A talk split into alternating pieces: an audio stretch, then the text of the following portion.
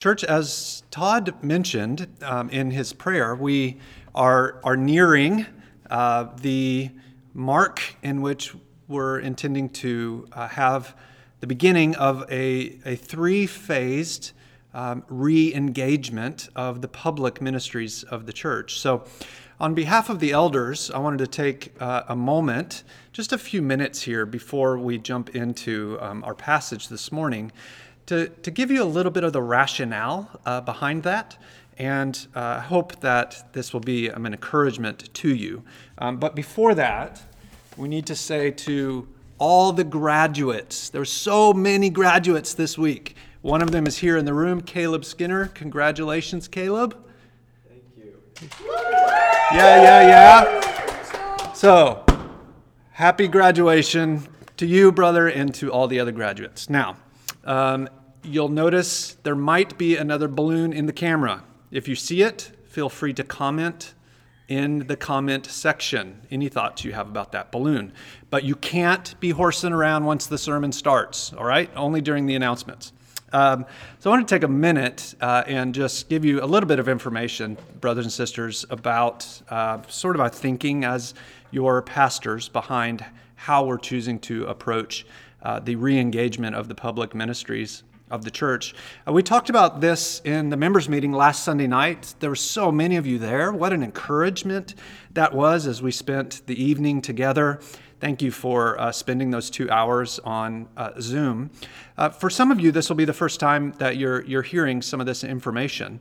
Um, if we could throw up that first slide that has uh, the uh, images that will give us a sense of the numbers in terms of what we're thinking about in the, uh, in the phased reopening. So we're thinking, church, that at this point, we're sort of planning on a a three phased approach to resuming the public ministries of the church. You'll see there on your screen um, the, the worship gatherings. So, here in the auditorium, in person, uh, we would begin with uh, a maximum of 50 people.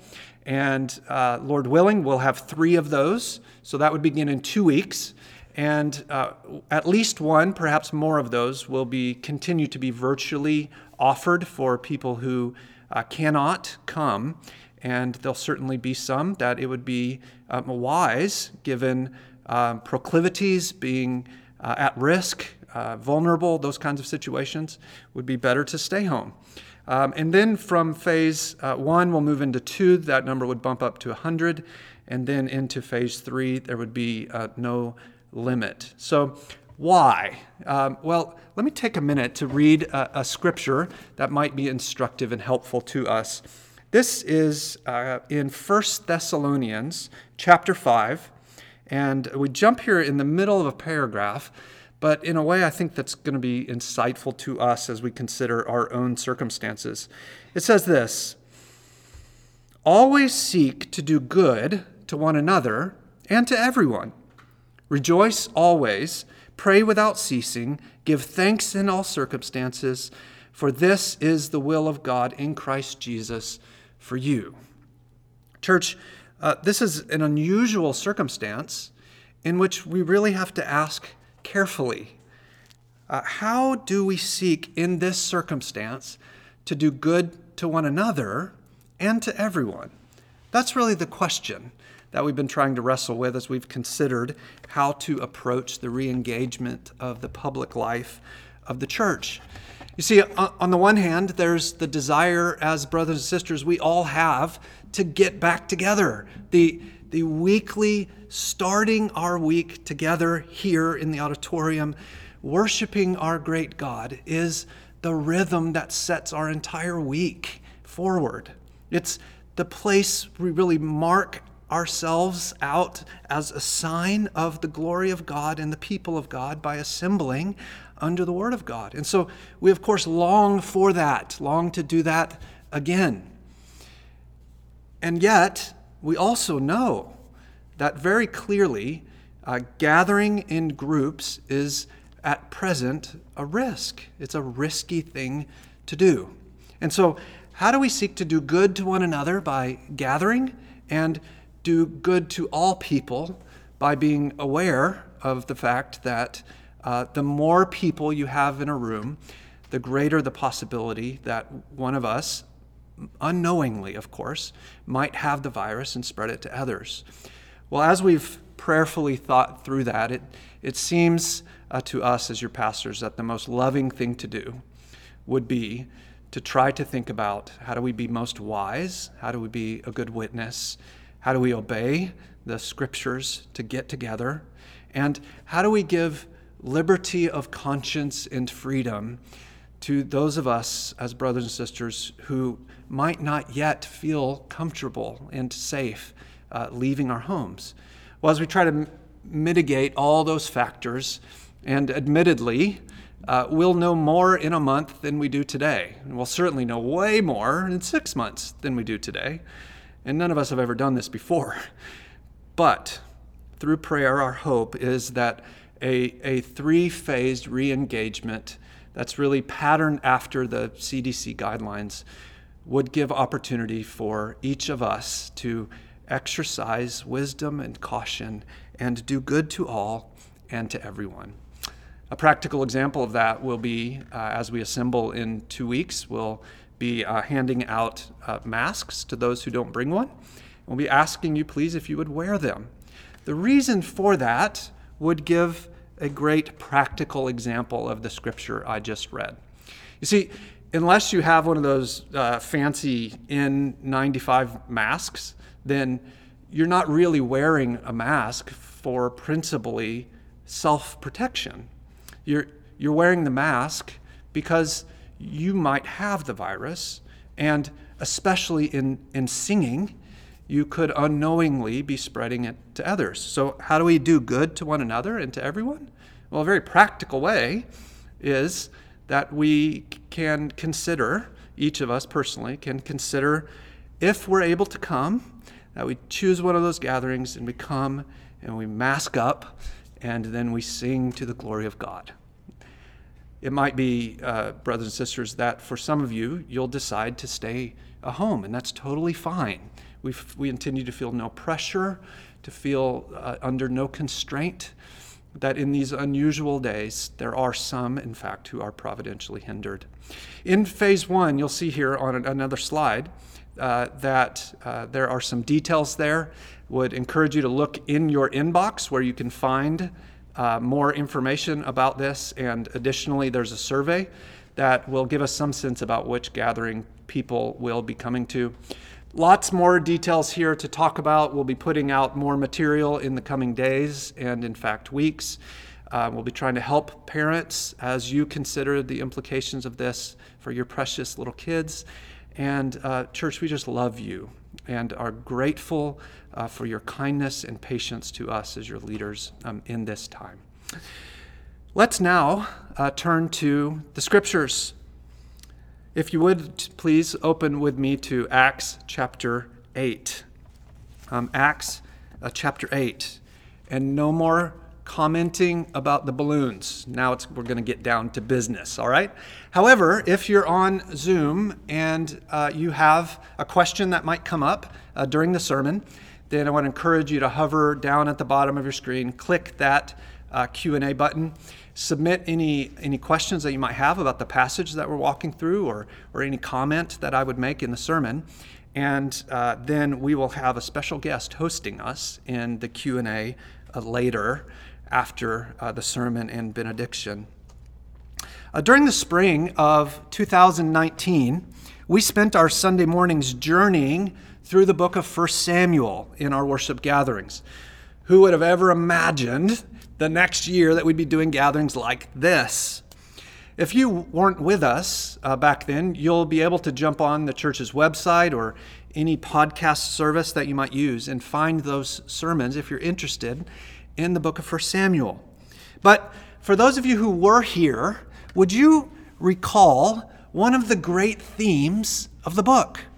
Namely, that God is the God of shocking reversals. Think back to some of the characters from the story in 1 Samuel. The, the infertile, ostracized Hannah became the mother of Samuel. And she went on to pray one of the most beautiful prayers in the entire Bible. Samuel, who, who was a nobody. Samuel became the faithful mouthpiece of God when there was such a severe crisis among the leaders in Israel. Later, the, the mighty King Saul was brought low, while the lowly David, shepherd boy, was raised up. Those are merely a few examples demonstrating in the book of 1 Samuel the fact that God specializes in the unexpected. Beloved, if we look closely at our own lives, and indeed at our shared life together as a church, we're sure to find ample evidence in our own experience that God commonly upends the norms of the world in order to display the glory of heaven. You see, in the kingdom of God, there's power in weakness. There's strength in suffering. There's victory in death. There's exaltation in humiliation. God is indeed the God of shocking reversals. Now, as we make our way into this next passage in the book of Acts, we're, we're really moving into a new era in the book, a new section, a new phase. And we'll want to have that idea that truth that God is a God of shocking reversals in the forefront of our minds. We'll be starting in verse 4 in just a moment. Now, if you're new to the Bible, then it might help you to know that Acts records events spanning three decades. These events began in the city of Jerusalem and then gradually spread out geographically outward across the first century Roman Empire. Acts is a book about the spread of the good news of Jesus Christ. I to encourage you, if you've never read it, that you would take the time to uh, just maybe take a chapter a day and begin today reading through this great book. You'll learn so much about God and where the church came from. Now, beloved brothers and sisters, remember that back in Acts 7, Stephen was murdered for his faith in Jesus. And then, as we saw last week at the start of chapter 8, terrible persecution broke out against this young church. Jewish leaders, including someone named Saul, ravaged the church, literally dragging Christians from their home, throwing them in prison, doing everything they could to rip this young church apart, limb from limb. Now, so significant was this persecution. The very survival of this new movement under the name of Jesus seemed to be at stake. But while there was terror in Jerusalem, there was great joy in Samaria. How did that happen? Danny Naylor is going to read for us verses 4 through 13. And as she reads, again, Listen for the steady and sure truth that God is a God of shocking reversals. Danny? Now those who were scattered went about preaching the word.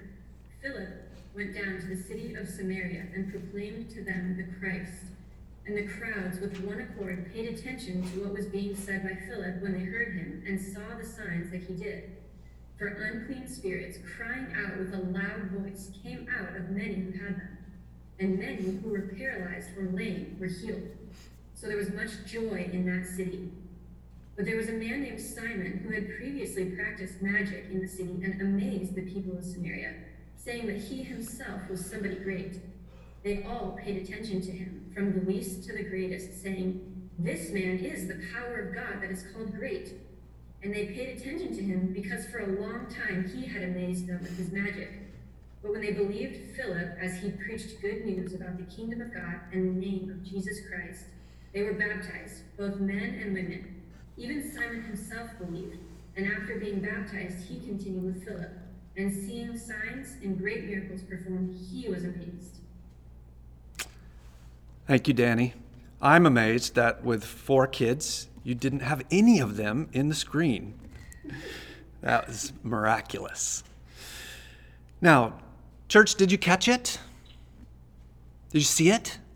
The, the, the joy in Samaria, the, the miracle of people coming to know Jesus and being included in his kingdom, the, the spread of the church into Samaria, the very power of God on display among an ostracized people.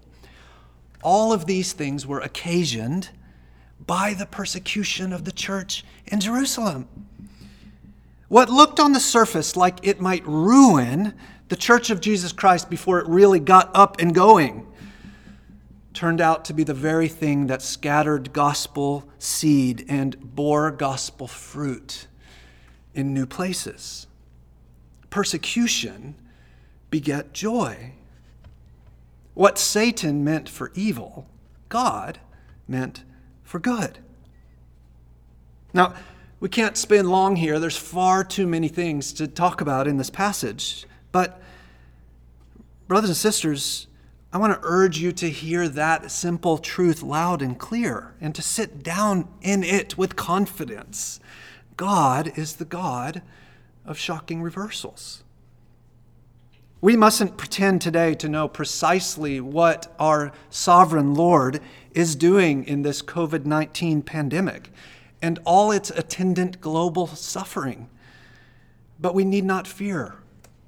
We Christians are, are people of good cheer and courage, for God will build his church, and the great shepherd, Jesus Christ, will tend to his sheep, keeping all of us spiritually safe. He will hold us fast. Are these difficult days? Yes, of course. Do we yet see all that God is doing? Well, no. But rest assured, this crisis will lead to the furtherance of the ministry of the Church of Jesus Christ. It will build us up in the Lord. It will even, in ways that will shock us in the future, it will bring about the growth of the global church. You see, church, God's got us. Christian, Jesus has you. Trust Him. God upends what we would expect in order to do what only He can do. As you look at verse 4, it's beautiful to see the fact that the gospel moving outward from the city of Jerusalem was not accomplished by the apostles, but rather regular people. These were non religious professionals who, as they fled persecution, shared Jesus Christ. One of those people was a man named Philip. Now, this is the same Philip that back in Acts chapter 6 and 7, we found him being appointed as a servant set aside to care for the widows of the church in Jerusalem. But by Acts chapter 8, he's been forced to flee the city of Jerusalem, leaving his post as perhaps one of the earliest deacon like leaders in the city of Jerusalem. And as he went, he went with the good news of Jesus Christ.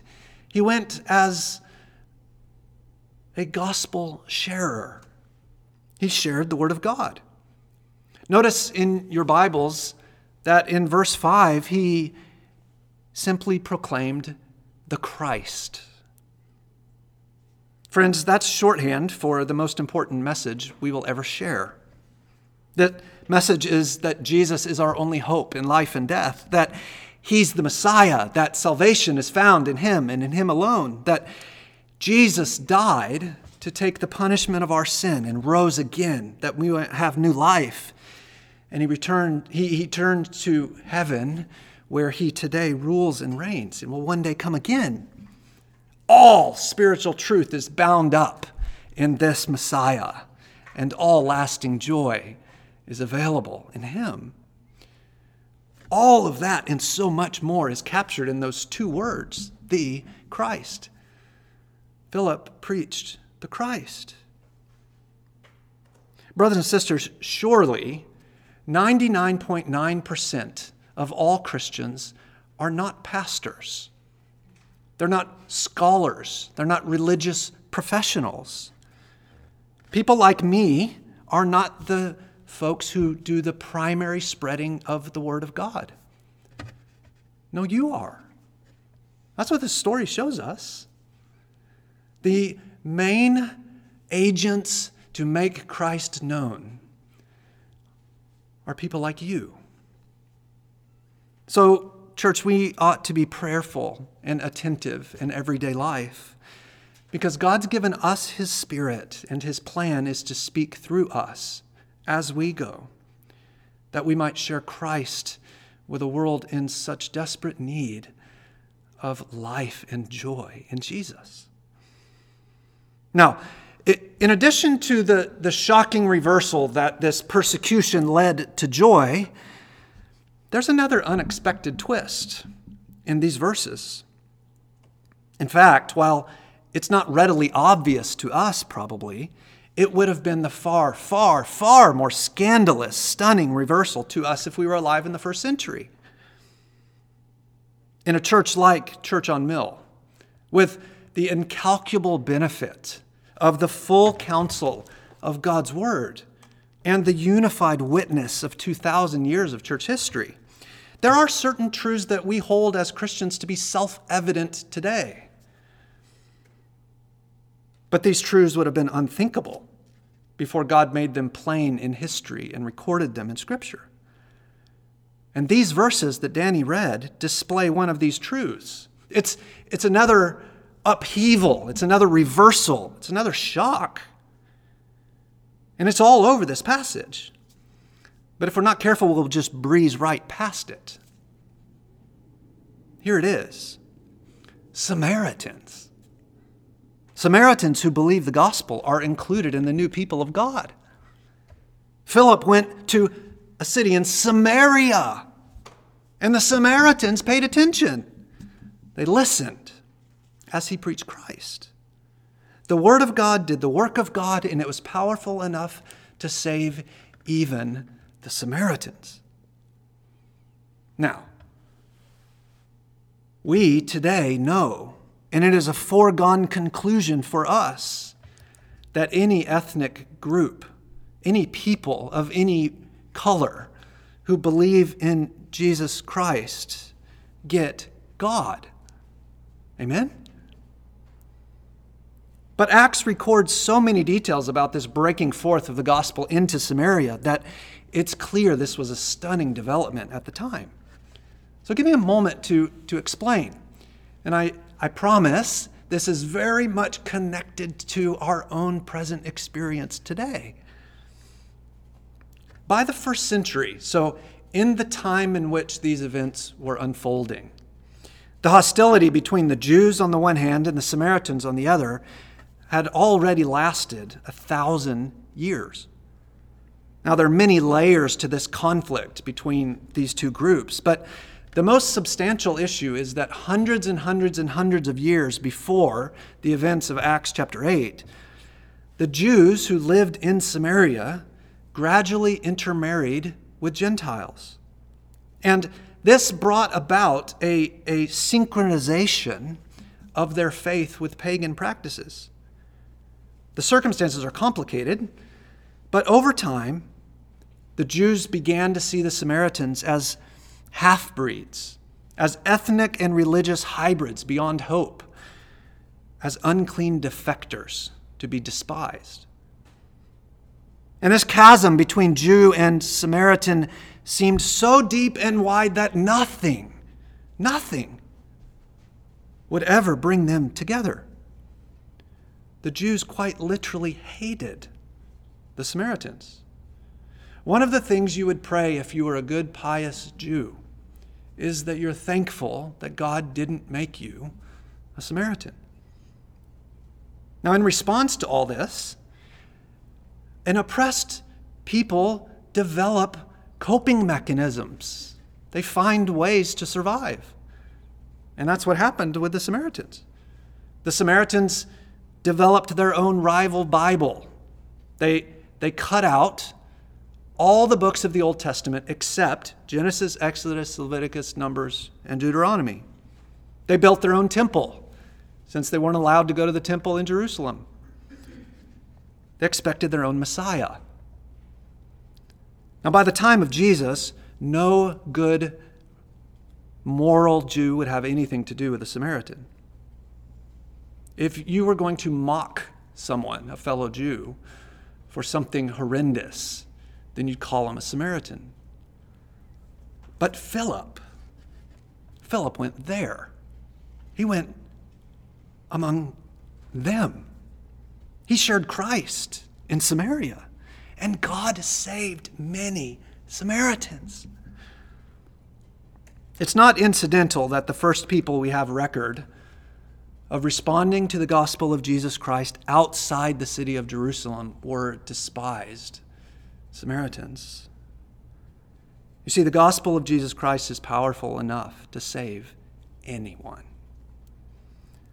God's forgiveness is that grand. God's love is that great. Ultimately, what this shows us, of course, is that Jesus is the king for all peoples. The new covenant people of God are the people that God has for himself from every tribe, tongue, and nation. Anyone who responds to the good news about the kingdom of God and the truth about Jesus Christ, anyone who turns from sin and turns to Jesus, any and every believer gets fully locked in and included among the people of God. You see, it's union with Christ, not ethnic heritage that brings one and keeps one in the kingdom of God. Friend, if you're hearing this message this morning, or perhaps watching it far after, long after we gathered virtually right now, and you're not a Christian, then won't you lay hold of what this means?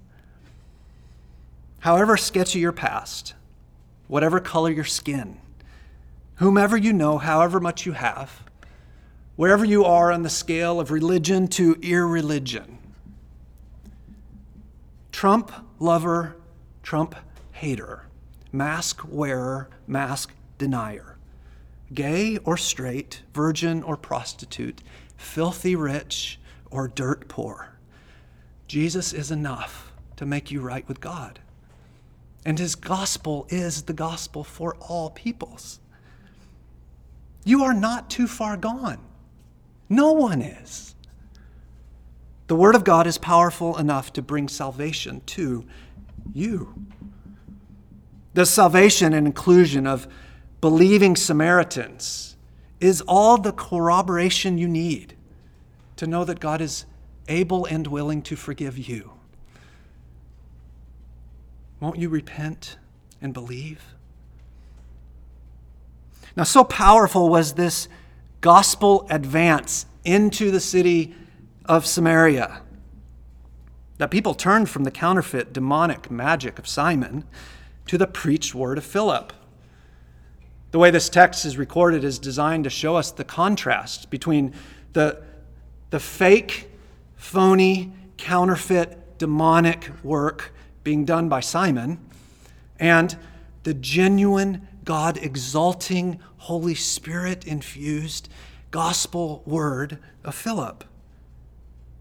Simon was apparently a great guy in terms of the volume of people who knew him and followed him. He had a lot of Twitter and Instagram followers, apparently. This man even called himself great. You'll notice in your scriptures that that G is capital in verse 10. What that's telling us is that Simon claimed some sort of divinity for himself. But the news about Jesus and the sign of his rule and reign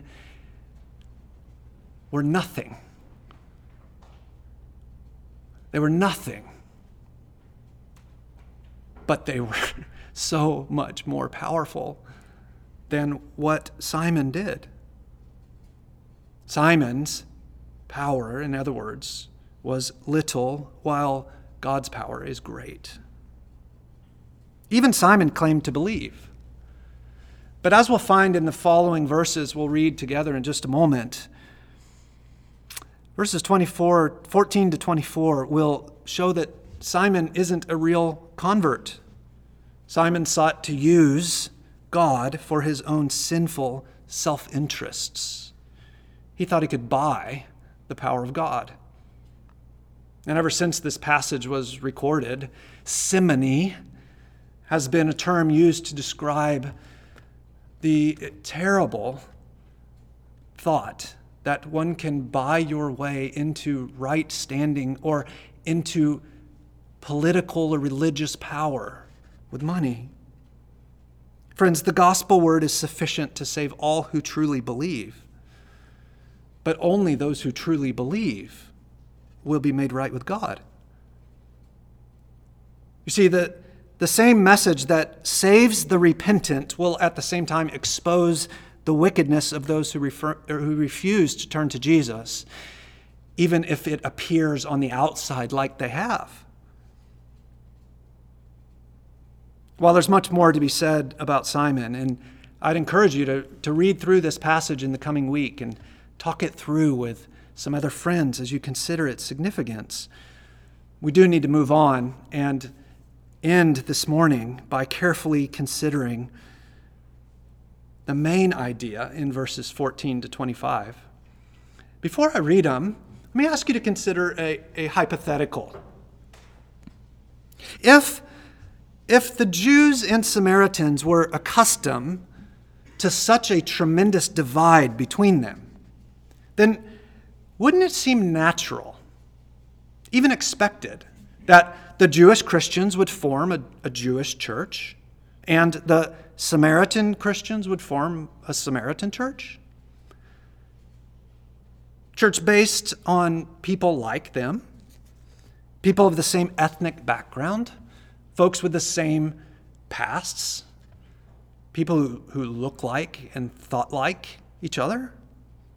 And couldn't there be a case made, if that hypothetical were true, that there are even different classes of Christians? I mean, the Jews, of course, would be first, while the Samaritans would be second. The, the outbreak of the gospel into Samaria posed a perilous moment for the church. Would there be one true church of the Lord Jesus Christ? Or would the normal divisions of life carry forward even after people had believed in the Lord Jesus? Well, verses 14 to 17 give us the answer. This text reveals that there is only one true church of Jesus Christ. Look with me, if you would, at your Bibles or on the screens at verse 14. It says, Now, when the apostles at Jerusalem heard that Samaria had received the word of God, they sent to them Peter and John who came down and prayed for them that they might receive the Holy Spirit. For he had not yet fallen on any of them, but they had only been baptized in the name of the Lord Jesus. Then they laid their hands on them and they received the Holy Spirit. I'll jump down to verse 25 for the summary. Now, when they, that's the apostles, when they had testified and spoken of the word of the Lord, they returned to Jerusalem, preaching the gospel to many villages of the Samaritans. Beloved, when the news of the gospel being reached and received among the Samaritans made its way all the way back to the church in Jerusalem, remember the apostles had stayed there. Then those apostles sent two of their number, a delegation, if you will, Peter and John, to check things out. And when they arrived, they found Samaritans who had, in fact, believed the truth of the gospel of Jesus Christ. They found Samaritans whom God saved. And yet they found Samaritans who were not yet indwelled by the Holy Spirit. Now, those of you with some theological chops are asking right now, how is that possible? I didn't think that's how things work. Does that happen today? Chuck, has the quarantine rotted your theology? These are the kinds of things you're wondering. Think carefully with me through this. Verse 14 indicates that the Samaritans genuinely believed in the saving knowledge of the Lord Jesus Christ. Friends, what that means is that somehow God's, in His Spirit, had awakened them to see the glories of the Lord Jesus Christ and to turn from sin and turn to Him. But just two verses later, in verse 16, we see those same Samaritans had not yet received the Holy Spirit, whose presence within is the sign and seal of salvation. And it's only in verse 17 that they're saved and filled with the Spirit. And so this raises a very important question, a question that unfortunately has divided many, many churches. Why this odd two stage process in the redemption of the Samaritan believers? I imagine when each of you woke up this morning, that was the first question you pondered before your coffee. Why this odd two stage process in the redemption of the Samaritan believers? I recognize that the non Bible nerds are wondering what in the world I don't know why this matters at all. Give me a couple more minutes and I'll show you. Thinking, thinking back to Acts chapter 2, the day of Pentecost, do you remember what happened? There was a group of followers of the Lord Jesus Christ. They were Jews who, by any stretch of the imagination, already believed in Jesus. They'd already trusted Christ and turned from their sin. But it was only on the day of Pentecost that they were indwelled by the Spirit. The Spirit came on them in a visible, demonstrative, permanent way. This was an enormous change in the history of redemption. The breaking forth of the new covenant people of God was marked that day by the obvious indwelling of God's presence within every believer. The glory of God was not bound to the temple and curtained off from people any longer. No, the glory of God, the, the Spirit, was indwelling within. Now, that's what happened in Acts 2 among the Jews, and then moved forward as Peter preached his sermon, and the Spirit saved and indwelled so many in the city of Jerusalem.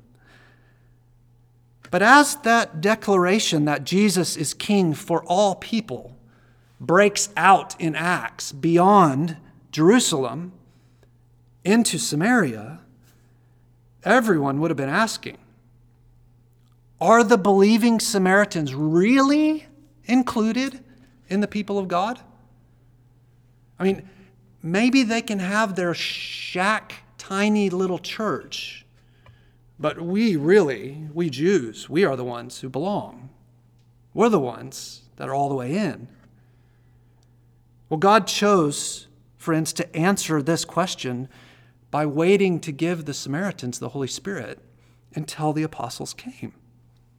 This unusual, atypical, irregular two stage process actually happens several times in the book of Acts. It happens every time the gospel goes out to a new people group. This is the pattern. In each occasion, a public demonstration of the Spirit coming to indwell believers occurs as each new ethnic group comes to trust Christ. It, it served to shout it from a mountaintop that all believers are fully included in the people of God, regardless of their ethnic identity. The point here isn't the apostles or the laying on of hands. This is not the so called second blessing of the Spirit. This is the, the one time among Samaria that as people believed, then the Spirit came in a specific moment different from the moment of conversion to serve as a sign of salvation and God's presence within and their full inclusion in the people of God. So here's the, the reason all this matters. Friends, all Christians are equal in the kingdom of God. There is only one true church. Ephesians 1 and 1 Corinthians 12 make clear that all who are saved already have the Spirit, that, that those two things faith and trust in Jesus Christ and the indwelling of the Spirit happen at the same time. This two stage process in Acts chapter 8 was only for the infancy of the church. First among the Jews, then among the Samaritans, then among the Gentiles. You see, Jesus is the king for all people. All who are indwelled by the Spirit make up one true church. Beloved, I think it's the kindness of God that brings us to this text today. And it is most remarkable to me that he would do so. I, I think that churches around the world, and especially churches here in the United States, stand on the cusp of a very real threat to our unity in Christ. Will the gospel of Jesus Christ and his presence within us by means of the Holy Spirit continue to be what unites us and binds us together as a church? Or will our views on how to respond to the pandemic divide us? Will the, the reopen, have faith, trust God, this is all overblown, and the cautious stay home, it's too, it's too serious to get out crowd, split in two? Will there be schisms that harm our relationships, that pervert real Christian love, that mar our witness as one unified people of God? Will we divide? Maybe. I sure hope not, though. You see, we have the Spirit. We've all been included on equal ground as brothers and sisters in Christ. And because of that, there's plenty of room for disagreement on the global crisis we face.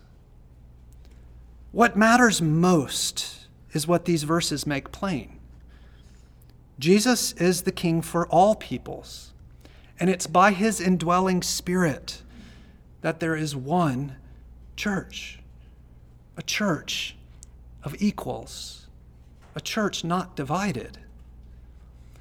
So, whether you get your news on Fox or you get your news on CNN, whether you're for how President Trump has handled this or against, whether you intend in two weeks to stay home and participate virtually or come here and worship in person. May we be so careful, careful that there not be a church for Samaritans and a church for Jews. There is only one church. How do we know? Because we have the Spirit. And may this Holy Spirit enable us to turn from personal preference, and very strong opinions to love one another deeply from the heart. By relying on the Spirit, may we be careful. May we strive to maintain the unity of the Spirit in the bond of peace. Let's pray. Father, we need your help. We ask you to come to our aid in this way. That we would be living out of the resurrected power of the Lord Jesus Christ by the Spirit within, that we would not split into factions over real and important distinctions and opinions and preferences, but certainly not primary ones. We pray that we would be laying down our lives for one another, even as Christ laid down his life for us. We love you. We thank you that in your wisdom, you brought the Spirit in these unusual, phased ways within the book of Acts in order to help us know, once for all time, that all people who come to Christ are fully included in the kingdom of God. And it's in the kingdom, it's in the name of Jesus, in the church, the body of Christ, that we learn so much of your love for us. We thank you for our salvation. We thank you that you have gathered us up, as the book of John teaches us, even into Trinity level oneness. May we see this as precious and on our knees prayerfully fight to maintain it by laying down our lives. In Jesus' name, amen.